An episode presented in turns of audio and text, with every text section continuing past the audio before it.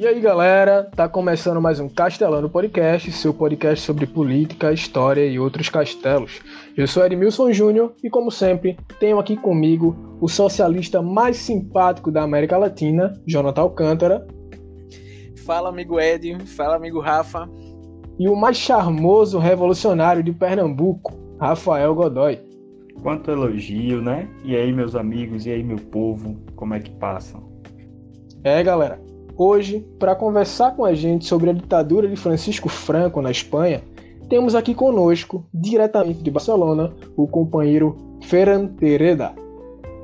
Hola, ¿qué tal? ¿Cómo estáis? Eh, gracias, Edmilson. Sí, soy Ferran, soy de Barcelona. Eh, bueno, estudié Derecho en la Universidad de Barcelona y os comentaré un poco pues, sobre el tema del franquismo aquí en España, unas cuantas curiosidades. Pois é, galera. Vocês já perceberam que a gente vai ter duas línguas aí no podcast: o português e o espanhol. Para que isso fique muito mais fácil da gente compreender, gostoso, para que vocês possam compreender bem e posteriormente interagir conosco, perguntar, fazer questões, tá? Falar um pouco mais devagar, né?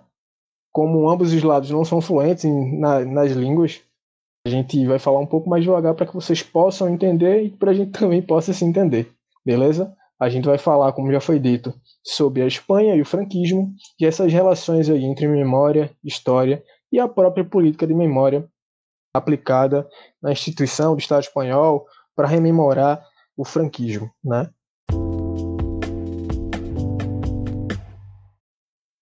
Então, meu povo, para que a gente possa entender a partir do que Fera não vai colocar, é importante a gente ter uma breve introdução aí do que foi o franquismo, tá?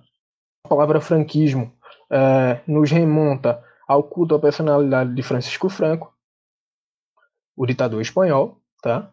E também a forma de fazer política de Franco, ok?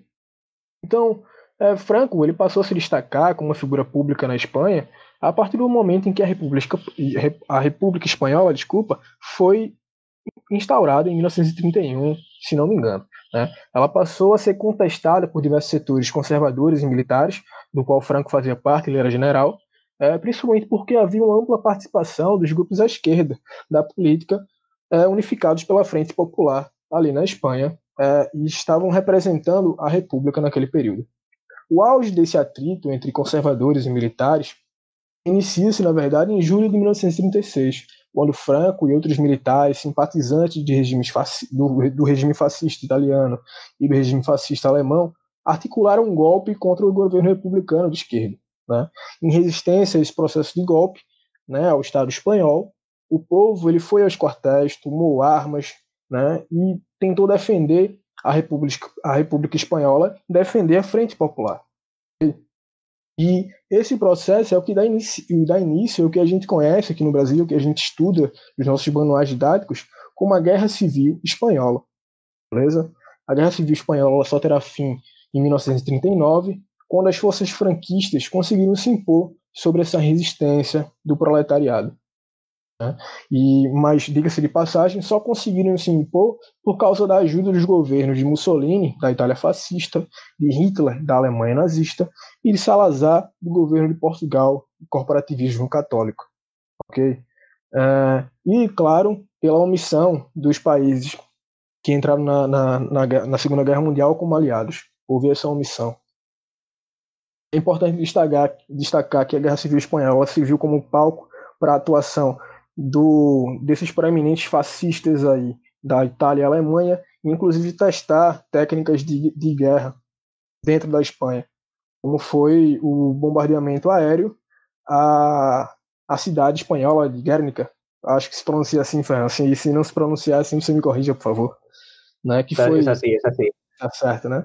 é, e foi inclusive denunciado né, na obra homônima A Cidade por Pablo Picasso. Né? É, enfim, em maio de 1939, Franco se tornou chefe de Estado da, da Espanha, sob o título de caudilho, e estabeleceu um regime de partido único, autoritário, exercendo os poderes do executivo, legislativo e subliminarmente ali também no judiciário, ou seja, ele detinha todos os poderes. É, e ainda que durante todas as décadas, décadas que o, fran o, franquismo ele se, que ele vigorou na Espanha, durante todas essas décadas houve resistência é, do, do Partido Comunista, de, dos, dos partidos republicanos, sobretudo de esquerda, né? E mas ainda assim, ainda com toda essa resistência, o franquismo ele vai até 1975, quando o general Francisco Franco ele morre. Né? Mas aqui cabe uma pergunta muito pertinente. Né? Será que o, que o franquismo ele vai à cova junto com o general Francisco Franco? Então, depois da introdução do camarada Edmilson, perfeita aí sobre todo esse processo de tomada de poder é, por Francisco Franco e todo o desenrolar da, da luta e da guerra civil que acontecia, as resistências também, a gente passa para a questão da exumação do corpo de Francisco Franco, uma discussão mais recente que trouxe de volta o, o ditador à discussão pública entre partidos e posicionamentos, é, religando a memória do pessoal e tudo mais na Espanha. Então, a primeira pergunta para o nosso convidado Ferran é: como se dá essa discussão hoje na Espanha, tanto entre os partidos quanto entre a sociedade civil mesmo, sobre a exumação do corpo do ditador Francisco Franco? Gracias por tu pregunta, Jonathan. Eh, diría, la exhumación de Francisco Franco ha tenido mucha controversia. Eh, la exhumación de Franco fue enterrado en el 75 y ha sido en el 2009, el 23 de octubre del 2009, ha sido, que ha sido exhumado, pero todo el procedimiento que ha habido legalmente ha sido muy complicado. La familia Franco se negaba gran parte de la política, de los partidos políticos la derecha y de la población eh, civil, entendían que la exhumación de Franco eh, era abrir unas, unas heridas que ya se supone que estaban cerradas para un sector de la población. Eh, para entender un poco el contexto, hay que hablar de dónde estaba enterrado Franco y qué simboliza el monumento del Valle de los Caídos, el, Valle de los Caídos fue construido, eh, mandado por Franco en 1939 y la construcción duró hasta 1958. En él, hasta, hasta 20.000 prisioneros eh, republicanos del bando contrario de Francisco Franco estaban obligados eh, a trabajar en unos trabajos forzados para reducir sus penas de prisión por cada día que se trabajaba en el, Valle de los Caídos, eh, se reducía la pena del prisionero en cinco, días. Entonces, cuando, se fue haciendo la construcción del Valle de los Caídos, tenía la idea de que fuera un monumento para las víctimas de la guerra civil, pero sobre todo las víctimas falangistas. Entonces, para ello se utilizaron fosas comunes. Una es el lugar donde después de un fusilamiento se entierran muchas personas juntas. Y se entiende, se estima que hay unas 30.000 personas enterradas en el Valle de los Caídos, muchas de las cuales no, han sido identificadas por las familias, no, nunca se ha sabido de, ellas. Eh, Franco realmente no quería ser enterrado en el Valle de los Caídos. Eh, él quería que lo enterraran con su mujer, donde actualmente está enterrado en, Madrid. Eh, fue una confusión de su hija, le preguntaron dónde querían enterrarlo. Ella dijo que no, no tenía constancia. Entonces, por temas políticos, decidieron enterrarlo en el, en el valle como una forma perpetuar la figura. El Valle está muy, relacionado con la extrema derecha en España con, con la exaltación de Franco. Hay que, ver que cada año se realizaban misas en memoria de Franco que el gobierno las permitía. España como tal, la representación de símbolos franquistas, falangistas, no, es ilegal. Entonces, cuando hicieron la exhumación, eh, realizaron protestas abiertamente falangistas, eh, las cuales no querían que, que, fuera, que se procediera a la exhumación. Entonces, gran parte de la población solicitaba, gracias a la ley de memoria histórica, cerrara una forma de cerrar el pasado falangista de España. Había muchos resquicios, muchos, muchas ciudades con nombres falangistas, calles, símbolos. Pero este era eh, uno de los pasos más importantes para, para poder superar essa etapa. É, o, a gente já percebeu que o processo do, com relação à memória de Franco ainda é muito é, constante na sociedade espanhola hoje. Só que há alguma lei, Ferran, que estrutura, né, que, que consegue é, estruturar essa divergência entre uma memória positiva e uma memória negativa com relação a Franco e consiga controlar algumas visões negacionistas do que foi o regime franquista na Espanha hoje?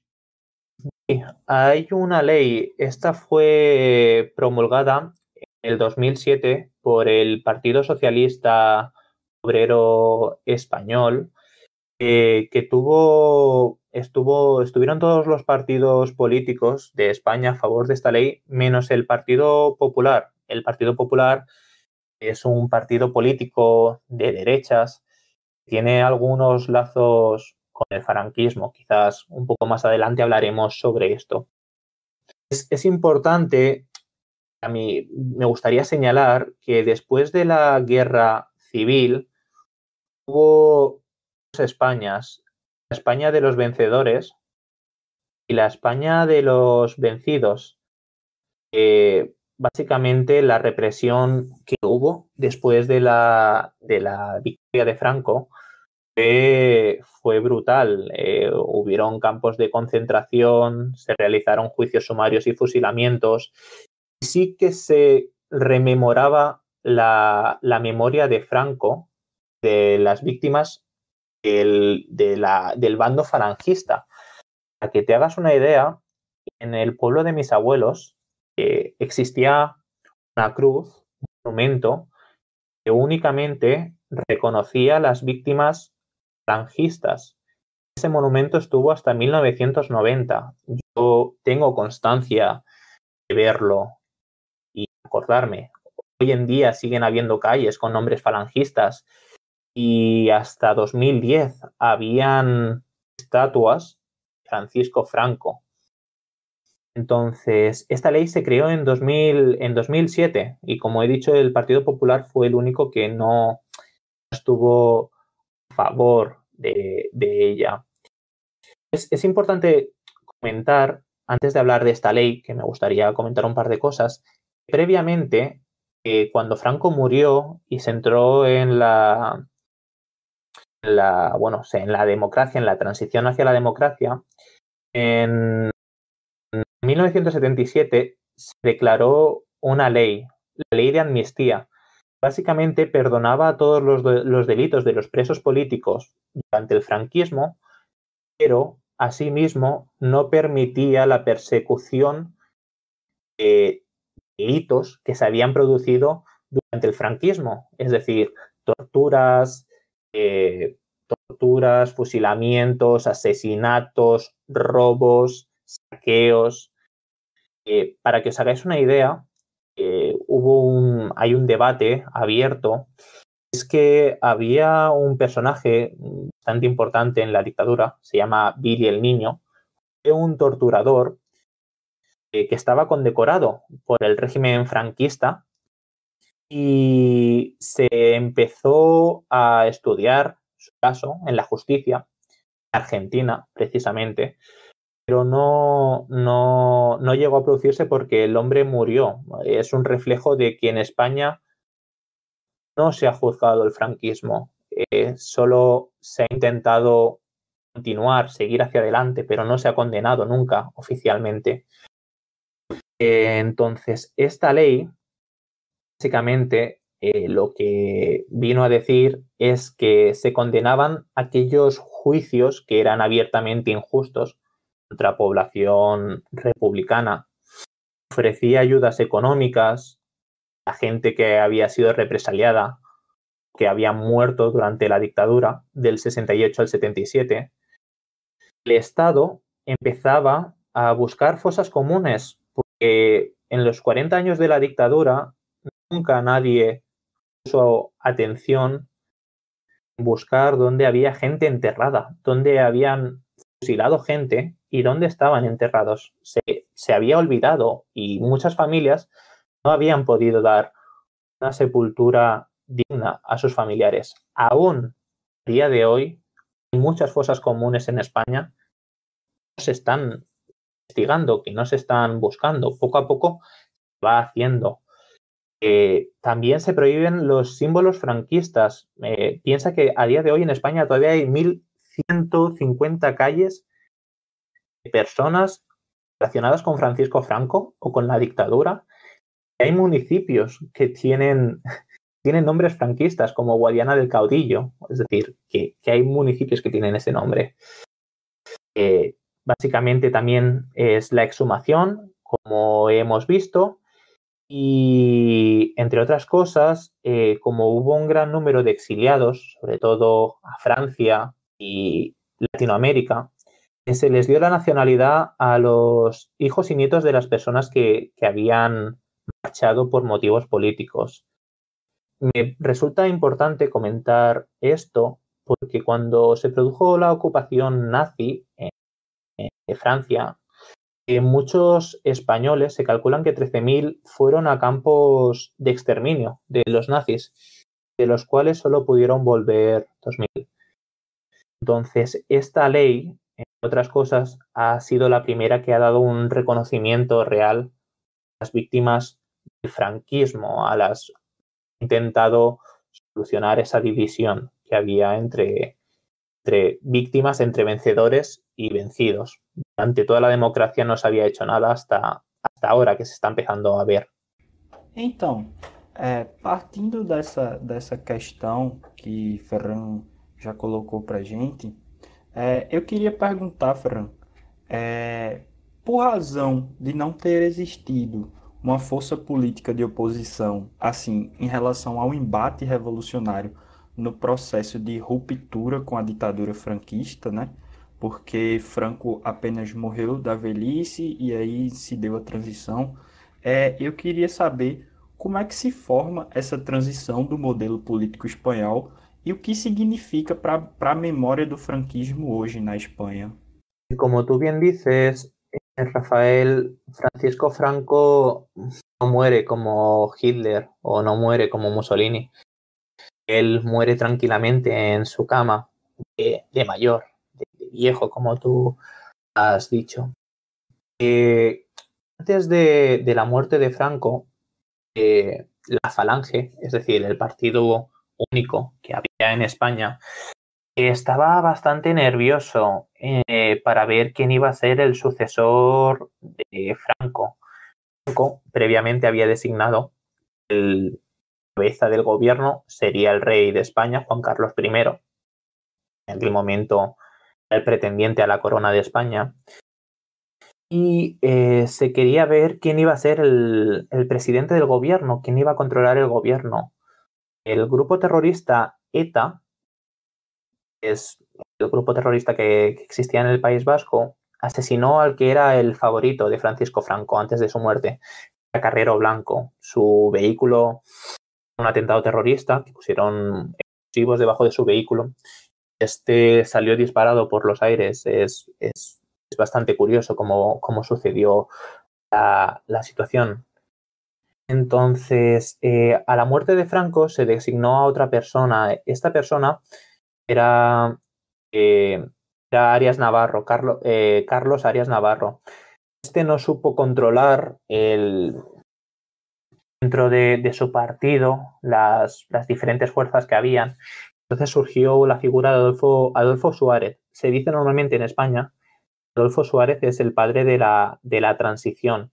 En España hubo el debate de si cómo se iba a proceder, si iba a ser una reforma del franquismo, una continuación como tal, o una, una ruptura, realmente romper de cero, volver a una situación previa al franquismo. Lo que, claro, hay que entender que el franquismo había durado 40 años. Eh, todas las instituciones estaban controladas por personas afines a, Franco y a la dictadura franquista. Realmente los españoles estaban, tenían un sentimiento bastante apolítico. Habían olvidado de lo que era la, democracia. Entonces, eh, sucedió que eh, que hemos comentado antes, Adolfo Suárez, eh, pudo a la historia de cómo se legalizó el Partido Comunista en España. Esta fue eh, los dirigentes y políticos de la Falange del partido de Franco estaban de vacaciones por, por Semana Santa. En Semana Santa se celebra mucho en España y más y estos políticos eran muy cercanos a la iglesia. Se aprovechó esta festividad para legalizar al, al Partido Comunista.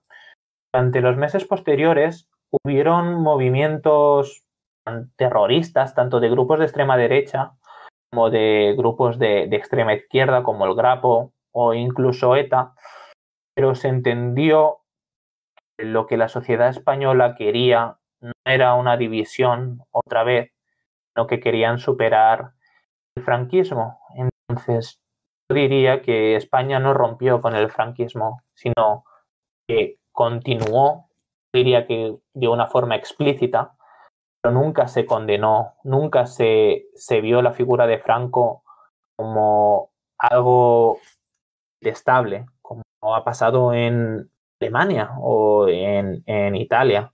Eh, y esto se manifestó al final en el 78 con la nueva constitución de, de, de, España. Hay una frase aquí en España que se escucha mucho, es que con Franco vivía mucho mejor. Mucha gente dice eso. Y las estadísticas te dicen que hay una gran parte de la población que apoya franquismo y que entienden que no fue algo malo. Eh, es problema enseñar simbología franquista, cantar el himno de, El cara al sol en España, no hay ningún tipo de, de problema. Entonces te diría que no, que no fue una ruptura, fue una continuación. Y gran parte de la sociedad aún hoy en día tiene buenos recuerdos del, del franquismo. Es curioso esto. Então, Rafa quer colocar mais alguma coisa sobre a resposta de, de Ferran sobre tua pergunta, não? Não, não, eu acho que eu acho que foi muito bem respondido e obrigado, Ferran, pela, pela pela resposta, porque realmente contempla muito bem esse, esse processo na, na minha concepção, quando eu tinha essa dúvida, né? Então, vamos lá. Eu tenho mais uma pergunta, só que eu creio que Ferran já, já respondeu ela de certa forma, só que eu queria trazer, trazer para discussão é, não só o Partido Popular, como ele colocou, como sendo um dos partidos que se expressou durante a exumação e se expressa hoje com uma ala, ou então inteiro mesmo, a favor de Francisco Franco, é, queria trazer outros agentes políticos à tona à discussão, principalmente o Vox, que hoje em dia é todo um tem todo um, um, um fervilhar dessa extrema direita na na Espanha, representado pelo Vox, que inclusive se saiu muito bem nas últimas eleições, infelizmente. Mas aí vai a pergunta. É, o discurso é, a favor de Franco, pró-Franco, ele ainda existe nos partidos de, de direita na Espanha, e como você já colocou, no PP basicamente já existe. Eu, particularmente, queria saber como ele se expressa na extrema direita, lá com o Vox e com essa galera mais mais ligada à, à história de Franco, à memória de Franco mesmo. Eu queria fazer também outra uma pergunta, Ferran, que é com relação ao movimento catalão, seja no, no movimento de independência da Catalunha, né? seja no processo do regime franquista, em resistência ao, ao, regime franquista, seja hoje. Como é que o, movimento de independência organizado, os catalães de forma geral, veem né, é, é a, a memória pró-franquista, a memória a favor de Franco. Né? para se responder. Vale, sí. Primero responderé a la pregunta de Jonathan. Luego, si te parece, pues, pues pasamos a, pregunta, Edmilson, que me parece una, una muy. Bueno, las dos son, son unas preguntas súper interesantes. Eh, Jonathan, a tu pregunta, eh, te, voy a comentar, ya no solo, antes de nada, quiero, quiero comentar una cosa. Es que a diferencia de partidos en Alemania, por ejemplo, en España es legal el partido de Franco, la Falange, a día de hoy sigue existiendo. Es el partido que Franco, el único partido que estaba reconocido la Falange de las FET y de las Hons. Y a día de hoy, eh, quiero señalar esto porque es relevante, este partido este, está legalizado. Como he dicho antes, eh, la simbología fascista se puede, se, puede promover de forma legal, siempre, siempre, no incite al odio, no incite al odio. Y la pregunta sería, ¿cómo un movimiento de extrema derecha que, que asesinó a cientos de miles de personas incita al odio? Bueno, esa es una pregunta que, que quizás un juez te puede, te puede responder. Eh, pero sí, es, es importante señalar esto, que, que, hay partidos falangistas, abiertamente falangistas, que sí que exaltan la figura de Franco. Es lo que yo te he comentado antes, lo de que con Franco, la idea de que con Franco se vive mejor. Para que te hagas una idea, cuando en 2007 se hizo la, encuesta sobre la ley de memoria histórica, un 79% de los españoles eh, ya reconocido que sí que se habían producido acciones de, de, violación de derechos humanos, pero un 20% no lo reconoció durante el franquismo. Y un 35%, casi una parte bastante significativa de la sociedad, decía que en aquel momento había más, más estabilidad y más, más órdenes. Esa es la frase que momento del franquismo, del, franquismo sociológico que, que, todavía a día de hoy de que con Franco se vive mejor. Entonces, eh, cualquier partido que quiera llegar al gobierno o que tenga la idea de llegar al gobierno no va a citar directamente a Franco.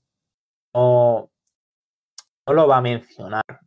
Partidos que son abiertamente falangistas, sí, como la Falange, van a hacer exaltación, pero no son partidos relevantes en la política española. Eh, el PP, el partido mayoritario de la derecha, centro-derecha española, eh, fue fundado por Manuel Fraga, que fue un ministro de Franco, y aunque se separó del franquismo, gran parte de, la, de los votantes que actualmente votan este partido sí que eh, tienen un pensamiento cercano al franquismo o son simpatizantes. Como tú también has señalado, Jonathan, eh, hay un caso particular que es el caso de Vox. Es un partido político que ha salido en las últimas elecciones, convertido en la tercera fuerza política de, España. Eh, como tal, Vox sí que abiertamente tiene simpatizantes eh, que han simpatizado con el franquismo. Nunca como tal, diría que han hecho declaraciones institucionales, que el franquismo fue un, sistema político, pero sí que su ideología es muy cercana a, al, al, al, franquismo realmente.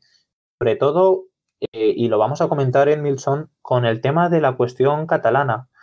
Y Franco destacó por algo, entre muchas cosas, es por la gran represión que, que hay de los nacionalismos independentistas de la periferia de España. Eh, eh, Franco decía que España era una, grande, unida. Es decir, no entendía no existiera un nacionalismo que no fuera el español.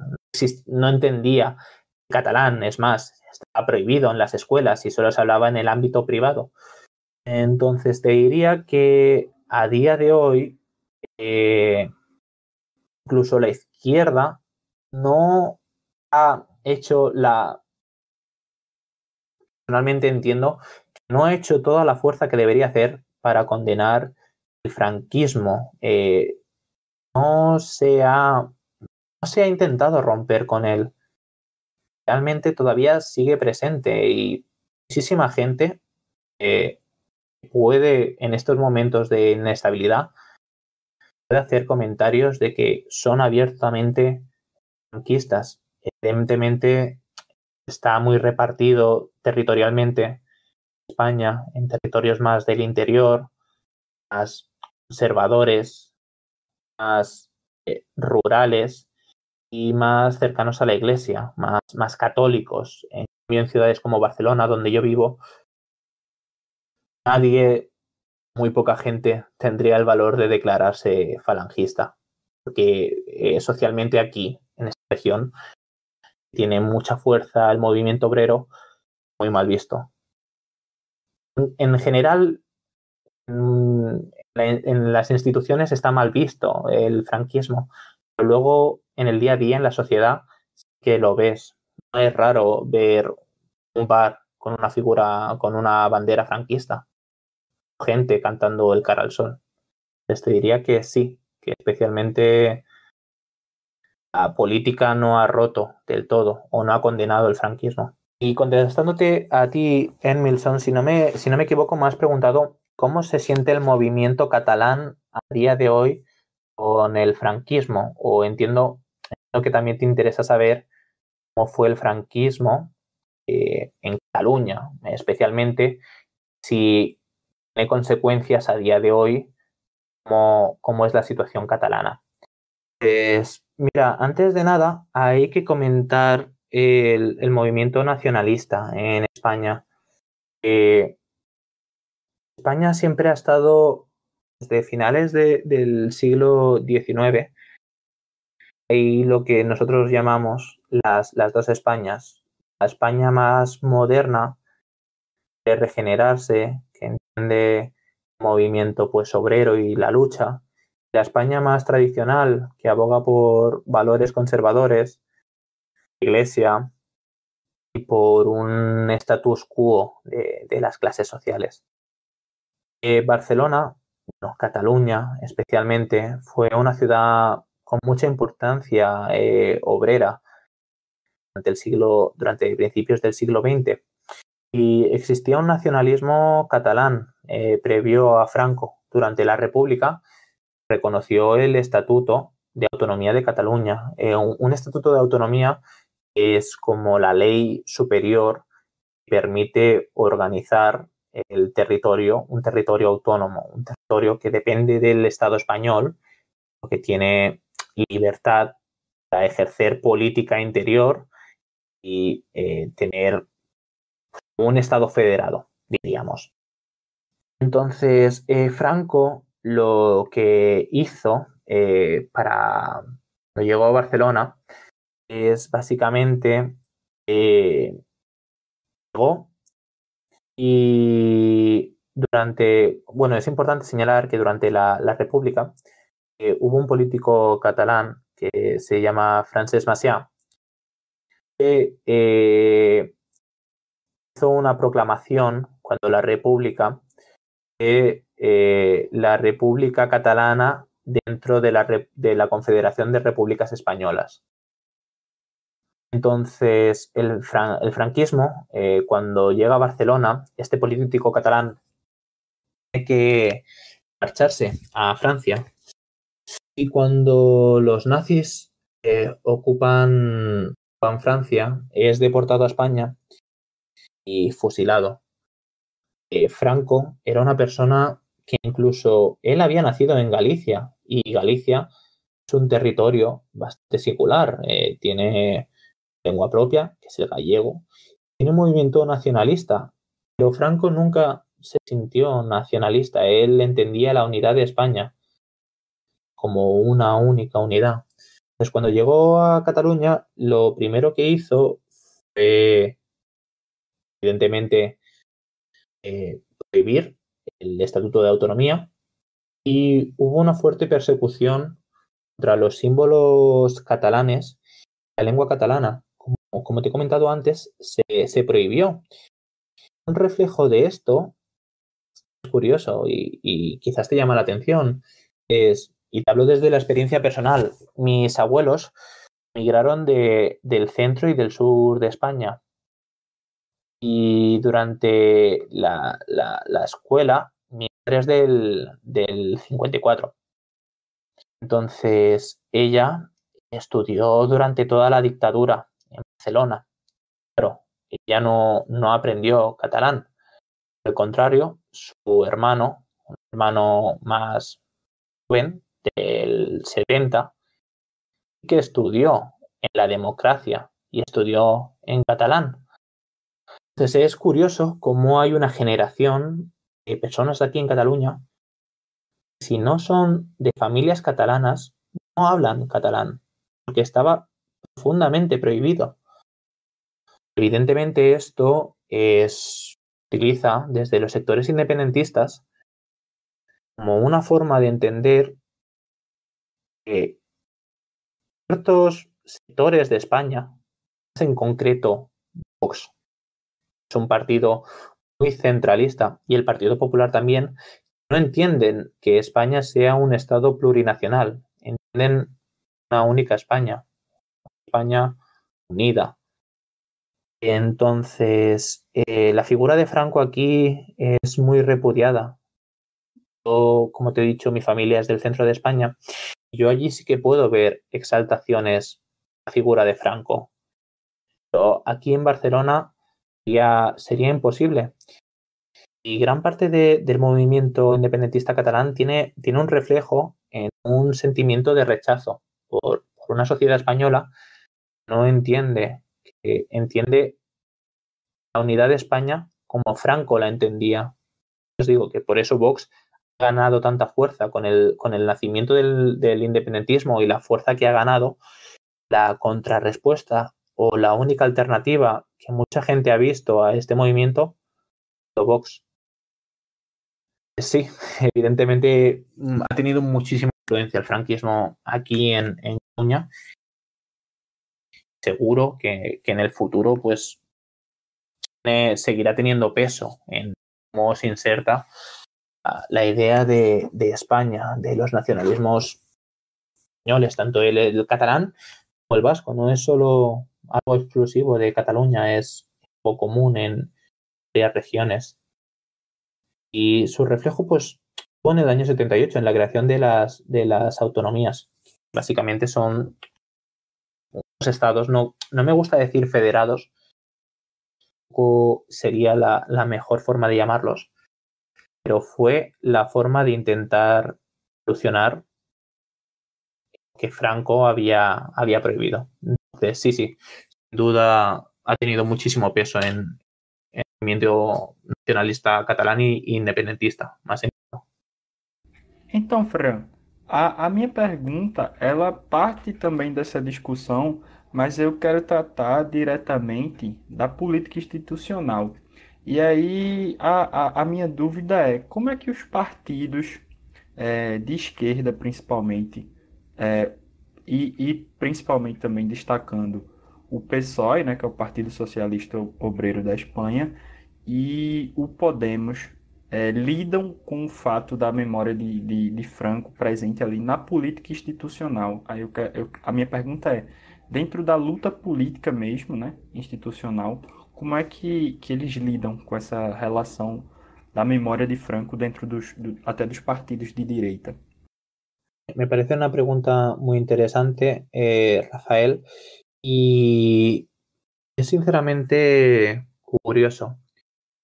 Diría que diferenciaría mucho al Partido Socialista y, al, y a Podemos. El Partido Socialista es un partido de izquierda español pero más tirando al centro. Por el cambio, por, el contrario, Podemos es un partido relativamente nuevo, eh, más hacia la izquierda. Hay que recordar que hasta hace muy poco España era un, era un sistema bipartidista. Estaba el Partido Popular el Partido Socialista únicamente. Había partidos nacionalistas, pero realmente la política de España se decidía entre estos dos, dos partidos. De hecho, una idea que los dos se necesitaban, la Constitución española solo ha sido reformada dos veces. una vez para reconocer que una de las hijas del actual rey de España podía ser heredera y otra cuando hubo la crisis española, pues una reforma del, del sistema económico. Entonces, eh, lo que quiero decir es que el Partido Socialista ha estado muchos años en el gobierno español, eh, desde, poco después de la transición, eh, no, intentaron hacer una condena explícita del franquismo. Creo fue que no querían volver a dividir la sociedad española. Entiendo que la sociedad en española en ese momento lo primero que quería era una estabilidad, que no se volviera la situación paticida de una guerra civil donde hermanos se mataban entre, entre ellos. Entonces, el Partido Socialista no que promulgó la ley en 2007, pero habían pasado de la democracia desde el 75 bastantes años para, para empezar la ley así. De hecho, han estado, eh, habían tenido eh, varias, varios años de, de, gobierno anteriormente. No me equivoco, me puede faldear la memoria, pero el Partido Socialista estuvo gobernando ininterrumpidamente 12, 12 años. Entonces, no, realmente no lo hicieron eh, realmente bien para, para condenar el franquismo. Creo que fue eso, que no querían una confrontación directa, intentaron simular, intentaron hacer que el tiempo olvidara las heridas. Por su parte, Podemos, un partido que, que, hasta el momento, bueno, ahora está en coalición en el gobierno, pero hasta el momento no, no tenía, no había estado tan política de gobierno y sí que ha sido, eh, yo diría, el partido que más ha condenado el franquismo, más perseguido. Eh, pero, pero sí, eh, Podemos sí que ha hecho, yo creo, en este caso, los, los deberes, pero el Partido Socialista te diría que, que, no, que han tenido posibilidades. Eu queria fazer outra pergunta, um pouco ligada a pergunta de Rafael, porém mais atrelada, assim, é, eu, Rafael e Jonathan somos professores, a gente tem muito apreço e cuidado é, para o conteúdo que tem sido trazido os manuais didáticos. Sei que você não é professor, na verdade você é advogado, né? E só que assim, partindo da tua experiência prática, quando criança, né? É, você tem mais ou menos a mesma idade que a gente. É, eu queria saber como, como você percebia o ensino da, da Guerra Civil, o ensino do período franquista quando você estava na escola, né? Como como eram os, os, manuais didáticos, pelo menos os manuais didáticos, né? Desculpa, é, quando você teve acesso a eles? Eu acho que é uma pergunta muito pertinente, sobretudo porque é a partir da educação, do ensino de história, que a gente consegue é, relembrar esses tempos de, tra de traumas coletivos. Né? Aí eu gostaria que, se você pudesse, se você lembrasse, né, é, falasse um pouco para gente. Sí, sí. Es una pregunta súper interesante, Edmondson. Eh, eh, pensándolo, me he dado cuenta, ahora que me lo has preguntado, el franquismo no se estudia en España o no se tiene constancia de él hasta los 14, 15 años. Quizás. Eh, hasta esa edad no, no se estudia algo tan importante y tan significativo en la historia de España como, como es el franquismo. Yo, desde mi experiencia, eh, el trato que he tenido con el franquismo ha sido por, experiencias personales. Eh, como te comentaba, eh, mi, bueno, mi abuelo fue, capitán en, en, República. Y él sí que me explicaba un poco cómo fue el conflicto, cómo fue, cómo a su familia le, le quitaron todas las propiedades que tenían, como pues él estuvo en un campo de prisioneros. Pero la escuela no lo estudié hasta que tenía 14 o 15 años. Y realmente no explican los motivos que llevaron al franquismo. Estudia la figura de Franco, estudia las principales características y realmente se profundiza bastante esta materia. Pero se hace desde una visión creo que en este caso considero que es correcta, muy, muy objetiva. Eh, pero, por ejemplo, no se da importancia, yo creo que debería tenerla, la represión que hubo del gobierno franquista. Es cómo fueron esos campos prisioneros, Francia, España, cómo fue el trato, esa gente terminó la guerra. La gente fue condenada, aunque sufrir, estar marcados por estar, se dice aquí, en el bando equivocado. No se estudia en las escuelas, eso no te lo, te lo explican. No te explican los, los testimonios de las víctimas. No, se le da importancia, se le da importancia a lo que sucedió, pero se despersonaliza mucho. No, no tienes constancia de, testimonios de gente que, que sufrió eh, la dictadura como la guerra civil y, cómo fue la posguerra. No hay que olvidar que, la dictadura franquista duró 40 años, entonces no, no tiene esa constancia de cómo se vivió en, en ese momento. O que es curiosa, de luego. Sim, Fera, é, o que você colocou é uma questão muito importante para o resultado dessa memória ainda a favor de Franco na Espanha. A educação é um, um um meio fundamental de a gente lutar, como eu coloquei, é, contra, esses, contra a memória positiva dos traumas coletivos, né, contra a exaltação desses ditadores. E é isso, a gente falou bastante coisa. Rafa? É, eu vou ficando por aqui, agradeço a todos os presentes, agradeço a Edmilson, agradeço a Jonathan, que sempre estão aqui, e um agradecimento especial a Ferran, que dedicou um pouco do seu tempo aqui para para colocar para a gente muita coisa interessante e que a gente precisa saber, né, para entender é, esses regimes e como, como eles é, permanecem na sociedade à medida do tempo. Então é isso. Eu também eu vou ficando por aqui. Eu agradeço a Ferran é, a, o tempo que ele dedicou a gente, né?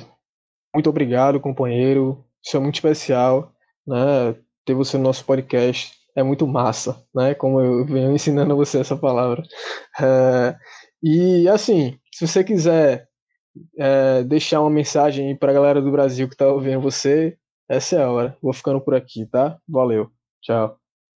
Eh, pues nada, yo también os quiero agradecer a vosotros, eh, a todos vosotros, por, la experiencia que me habéis permitido. Me habéis permitido hablar un poquito más sobre, sobre cómo ha sido la evolución del franquismo aquí en España y realmente he disfrutado muchísimo de, de hacer la investigación y, eh, por eso os quiero agradecer a vosotros por la oportunidad y a toda la gente que nos, nos esté escuchando. Me, encanta ver que, que, este mensaje va a llegar a mucha gente y que será consciente de lo que sucede aún a día de hoy aquí en España. Así que nada, muchas gracias a todos. Eu também queria agradecer tanto ao camarada Ed quanto ao camarada Rafael, em especial ao camarada Ferran, que agora no final que eu percebi que é muito mais fácil pronunciar Terreida. Então a gente devia ter chamado desde o começo de Terreida ao invés de Ferran, que parece tão mais difícil. Mas, é... Apelido português. Exato. É... E aí queria lembrar todo mundo para acompanhar a gente nas redes sociais, né? O arroba podcastelano, para que a gente possa continuar levando esse trabalho mais para frente e trazendo tanto mais uma vez o camarada Terreira quanto outra pessoa para que possamos comentar e, e desenrolar mais sobre política de memória ao redor do mundo e no Brasil também. Então, muito obrigado a você que está ouvindo a gente, a todo mundo que está ouvindo a gente. Meu obrigado especial a todos os camaradas aqui presentes e até a próxima, gente. Tchau, tchau.